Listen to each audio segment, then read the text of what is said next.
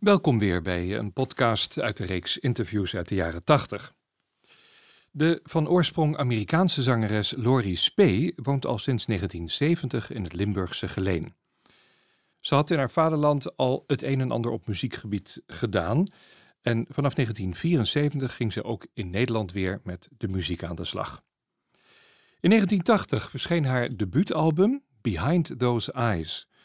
Op dat album, dat werd bekroond met een Edison, stond een heel pakkend nummer, How Many Times. Dat heeft uh, Laurie een hit opgeleverd en was haar doorbraak als zangeres in Nederland. Ik woonde in de jaren 80 in Leidsendam, in de buurt van het winkelcentrum Leidsenhagen.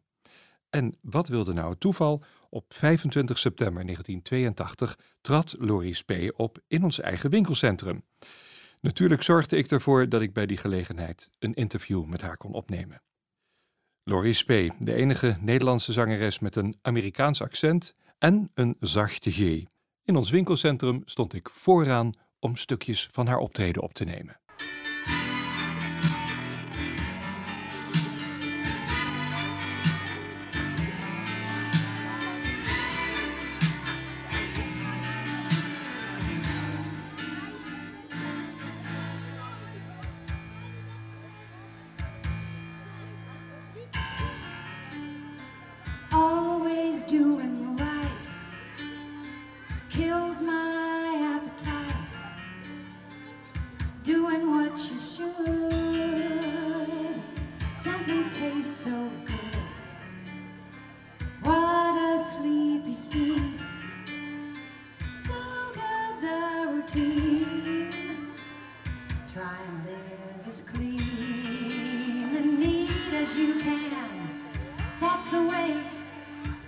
The plan. Won't be worst, can't be best. Seems to me I've got an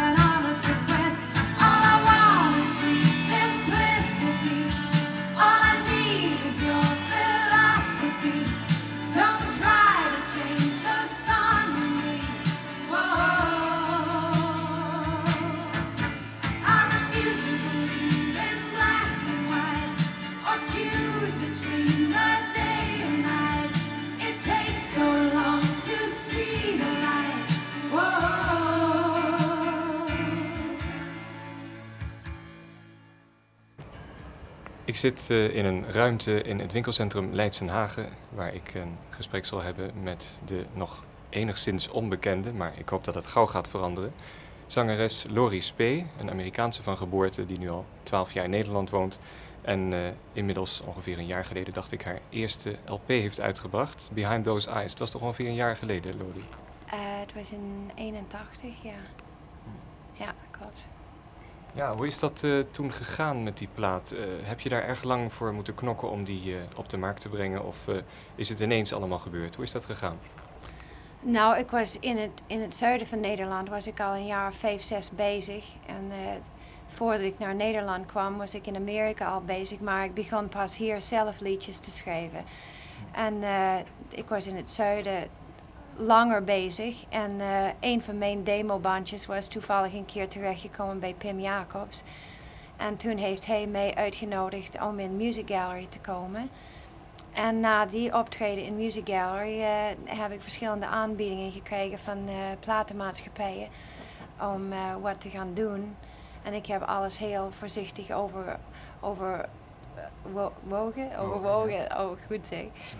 En ehm, ben ik toch wel bij Phonogram terechtgekomen omdat ik dacht dat die wilde echt eh, niet alleen maar singles uitbrengen, maar echt eh, LP-werk en echt een carrière opbouwen. En dat sprak mij toen het meest aan, dat wilde ik ook. En eh, nou, vrij vlug daarna zijn we begonnen met, met opnames van Behind Those Eyes. Dus de LP was er eerst en toen kwam die single How Many Times. Hè? Ja. Dat is een, eh, een echte hit geweest in Nederland. Heeft dat voor de verkoop van de LP nog eh, iets uitgemaakt? Dat heeft eh, wel degelijk wat uitgemaakt. Ik geloof dat toen How Many Times een beetje aansloeg, hebben we in drie of vier weken tijd meer LP's verkocht als de hele jaar daarvoor.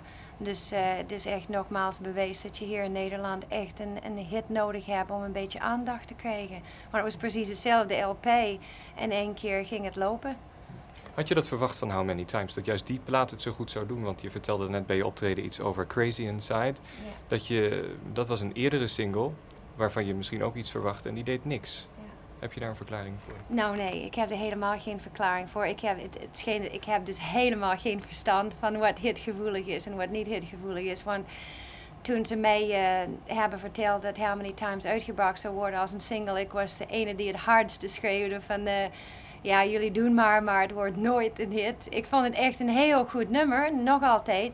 Maar het was eigenlijk nooit opgenomen met het idee van dit wordt een single. Ik vond het ei- eigenlijk geen, geen single arrangement. Dus ik dacht, nou, dat gaat het nooit doen. Dus, eh, maar ik was dus eh, fout. Even wachten op de techniek. Het is zover, we kunnen verder.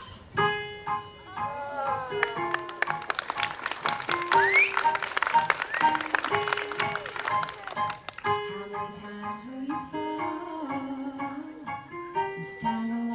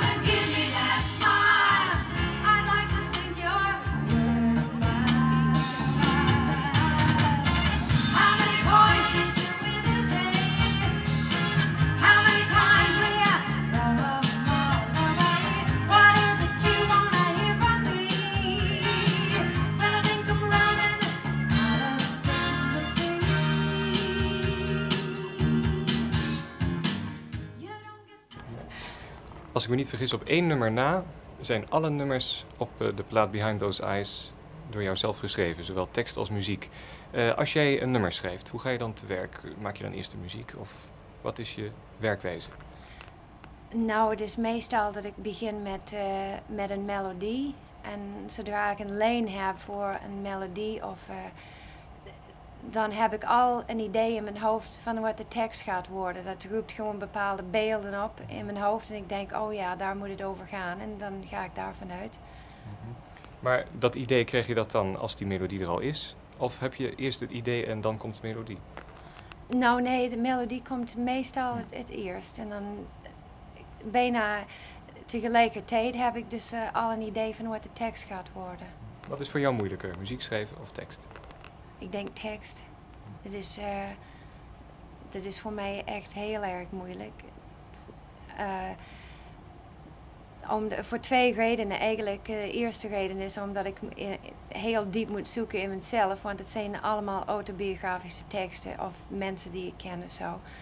Dus je moet gewoon een beetje in jezelf gaan zoeken. En in de tweede plaats is het heel moeilijk om, om een goede tekst te schrijven, omdat bijna alles een keer gezegd is. Dus je moet gewoon, eh, ik voel niet andere dingen als andere mensen, maar je, je moet het gewoon een beetje anders zeggen. En dat kost heel veel tijd. Een goede tekst is heel moeilijk hoor. Dat vind je moeilijker dan het schrijven van een originele melodie? Ja, die heb ik eigenlijk nooit zo problemen mee. Ik zit en ik speel en in één keer heb ik een melodie en dan ga ik dat een beetje uitbouwen. Maar de tekst is een wat eigenlijk het meeste moeite kost. Ik speel, zei je. Wat speel je? Piano. Ja. Dat is wel het instrument als je zelf componeert, hè? Heb je... Nou, ik vind anders eh, composities van gitaar vind ik ook heel mooi. Ik vind het ook meestal heel duidelijk te horen of, het, eh, of een lied gecomponeerd is op een gitaar of op een eh, piano. Mhm. Doe je dat lang al piano spelen? Want als je optreedt speel je nooit, je begeleidt jezelf nooit hè, op nou, ik doe het eigenlijk nog niet. Ik heb nooit les gehad, ik heb nooit opleiding gehad. Ik kan nog altijd geen muziek lezen. Dus dat gaat allemaal een beetje spelen on the race. Maar hoe doe je dat nou als je een, een liedje hebt geschreven? Want het moet toch op de een of andere manier vastgelegd worden? Ik heb, als, ik, als ik klaar ben met een lied, als ik iets gevonden heb die ik echt goed vind, dan vergeet ik het nooit meer. Dan kan ik het zo voor je spelen. Maar om eh, geen risico's te nemen, dan, dan neem ik het meestal altijd op thuis met een kleine cassetje of zo. Dat het dus voor de zekerheid vast is gelegd. En dan ga ik naar mijn arrangeur toe, Jur Hanstra. En samen werken wij dus eh de arrangement uit. Ja. En eh, het resultaat daarvan heeft iedereen inmiddels kunnen horen. Eh, je hebt ook eh, een nummer Empty Chairs van Don McLean heb je op die plaat staan. Ehm, is hij een van de mensen geweest die jou heeft geïnspireerd bij het soort liedjes wat je maakt? Nou, niet bewust. Ik was wel heel lang een fan van hem. En vooral een jaar of tien geleden, vijftien geleden, vind ik dat hij echt schitterende dingen geschreven heeft. En ehm, ik heb samen met hem gespeeld in Oostende.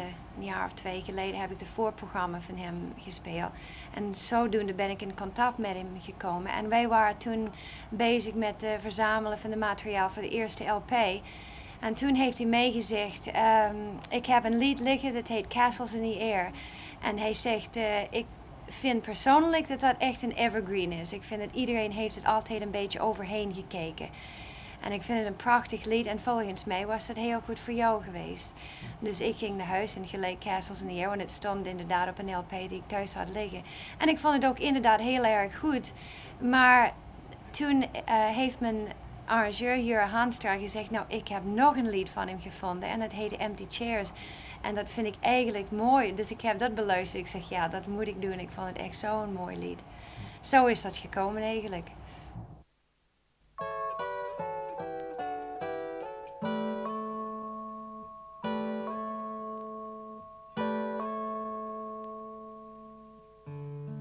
I feel the trembling tingle of a sleepless night creep through my fingers, and the moon is bright. Beams of blue come flickering through my window pane, like gypsy moths that dance around the candle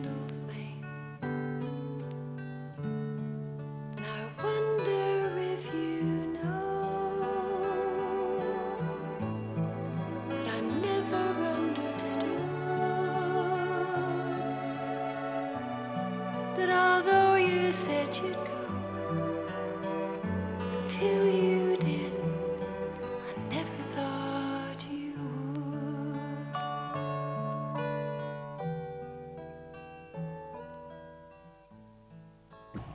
Wat vind je van eh, Behind Those Eyes, het nummer, het fijnste nummer, het nummer wat je het liefste zingt? Eh, nou, het is. eh, welke kind is je favoriet? Is, is zo'n soort vraag is dat. Ik heb ze alle, allemaal even graag. Behind Those Eyes. Zelf vind ik eh, waarschijnlijk qua melodie en tekst vind ik waarschijnlijk het mooiste nummer erop.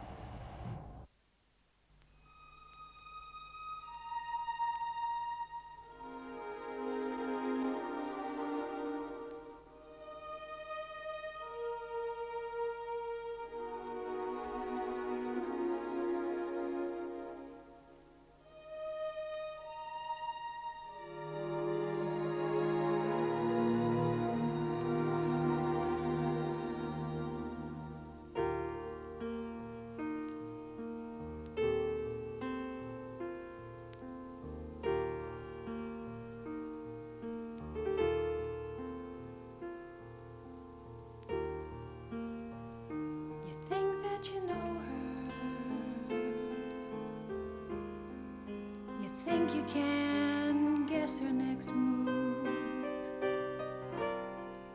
You're sure that you know her by now. Cause she sure knows you.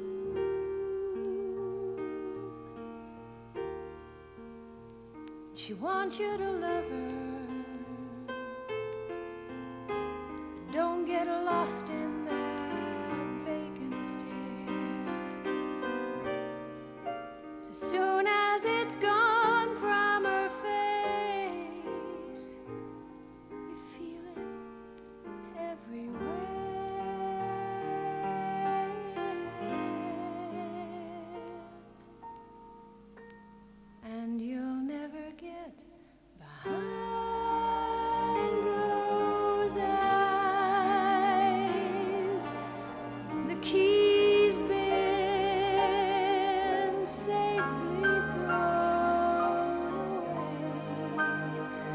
hides all her dreams and puts her nightmares on display.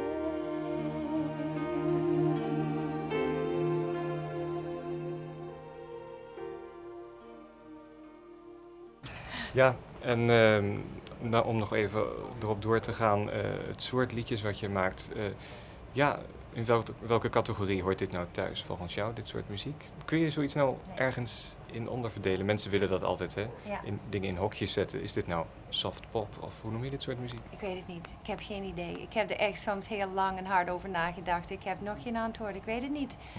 Als je, denkt, als je denkt een, een vak gevonden te hebben, dan denk je ja, maar daar past het ook een beetje bij. Ik weet het niet.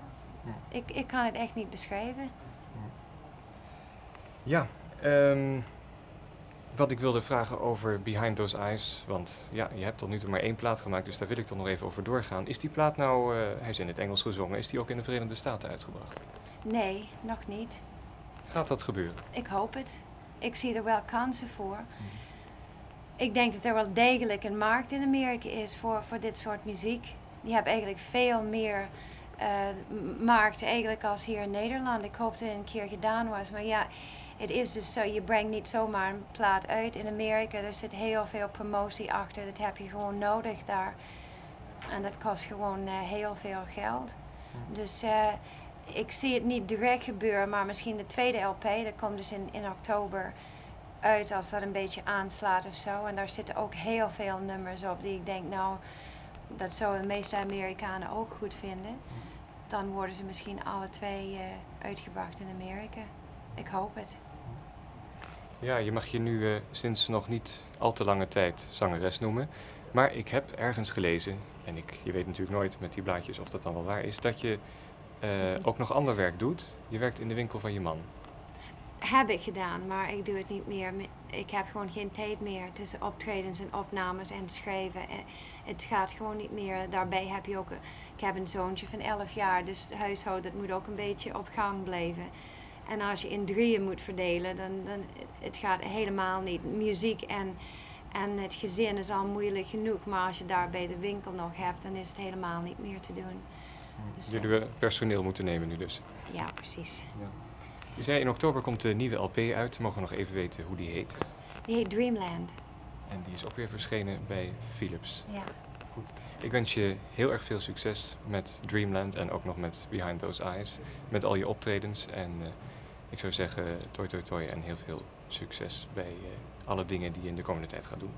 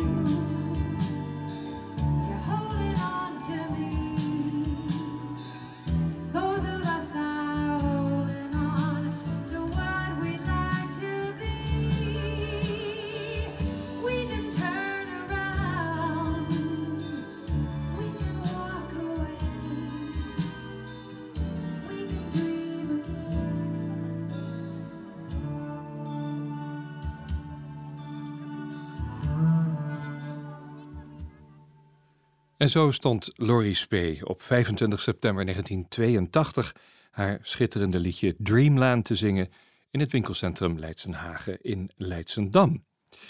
Dat nummer is later terechtgekomen in de film Ademloos met Monique van der Ven in de hoofdrol. En in 1983 kreeg Laurie Spee de Paul Mall Exportprijs voor haar hele oeuvre.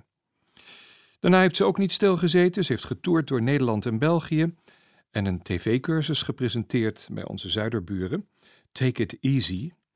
Ehm, een jaar na dit gesprek is haar derde album verschenen, Intuition, waar ze opnieuw een Edison voor heeft gekregen.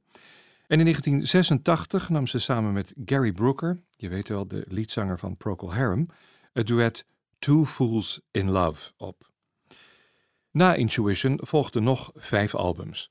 Het laatste, The First Lady, getiteld, in 2004. Laurie Spee, een bescheiden mens met een gevoelig stemgeluid en vele prachtige zelfgeschreven songs. Tot zover deze podcast. Graag tot de volgende.